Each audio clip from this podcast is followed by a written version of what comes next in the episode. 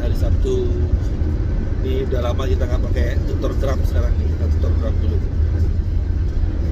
Lagi heboh tentang taper tantrum. Wah taper tantrum di ekonomi global kita. Apa sih taper tantrum? Taper tantrum itu bahasa yang dipakai atau istilah di dalam pengelolaan kebijakan moneter di Amerika untuk Federal Reserve. Jadi Federal Reserve itu adalah bank sentralnya Amerika. Nah, kalau lawannya itu namanya biasanya kita sebut uh, quantitative easing istilahnya atau gini aja deh. Kalau misalnya ada krisis, maka kalau quantitative easing dia akan uh, bank sentral dalam hal ini akan menggelontorkan uang ke dalam perekonomian gitulah logika sederhananya menggelontorkan uang agar liquid sehingga uh, orang bisa konsumsi.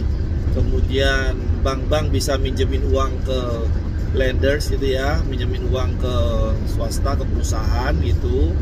Nah lawannya ada yang namanya tapering taper. Nah, dalam bahasa atletik biasanya tapering itu berkaitan kalau atlet itu ingin uh, rehat sejenak dari olahraga atau dari latihan yang terlalu berat. Sama kayak gitu tadi. Ha, intinya sama jadi ketika orang taper ketika ekonomi di taper maka pemerintah nggak menggelontorkan uang dalam perekonomian misalnya dalam mekanisme pasar membeli surat utang gitu enggak sehingga apa yang terjadi?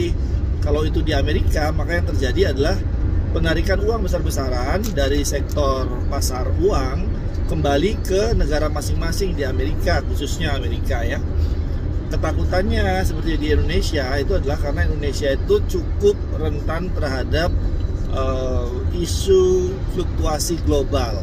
Maka yang terjadi adalah kemungkinan bisa terjadi kepanikan di pasar modal Indonesia karena begitu banyak uang yang akan keluar dari Indonesia. Ingat uang itu uang asing gitu ya. Hot money orang bilang. Nah itu ketakutannya. Maka kemungkinan nanti dolar akan menguat rupiah akan melemah jauh gitu ya. Itu ketakutan terbesarnya. Apakah itu akan terjadi kalau saya berpendapat itu lebih kepada bagaimana pemerintah Indonesia mengedukasi pasar. Jadi pasar harus diedukasi agar gak panik.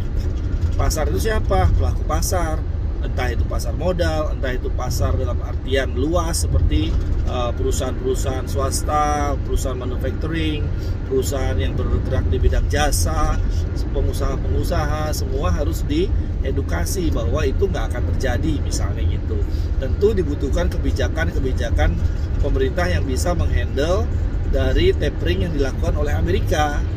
Nah, saya rasa dari awal-awal uh, rezim yang dulu nih pemerintahan dengan Menq-nya uh, Sri Mulyani udah melakukan sebenarnya. Misalnya dengan cadangan devisa berupa yuan gitu kan kita sebenarnya sudah melakukan. Artinya tidak ada tidak ada alasan untuk panik sebenarnya. Itu pasti akan terjadi. Setelah ada ada kualitatif easing pasti ada taper biasanya. Ada ada masa di mana pemerintah nggak kelontorin uang terus. Kenapa? Karena uh, kalau pemerintah keluarin uang itu sifatnya jangka pendek. Nggak bukan jangka panjang sehingga nggak bisa.